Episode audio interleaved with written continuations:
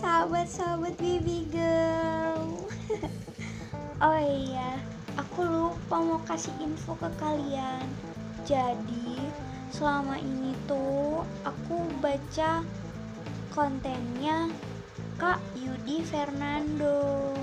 Bukan quotes aku sendiri, bukan konten aku sendiri. Aku mah gak jago. Aku cuman gimana ya?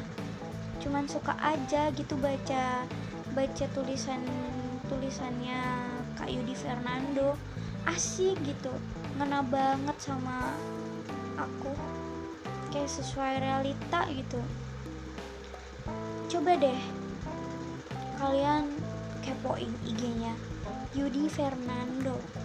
Dia tuh penulis hmm, orang psikolog juga sepertinya.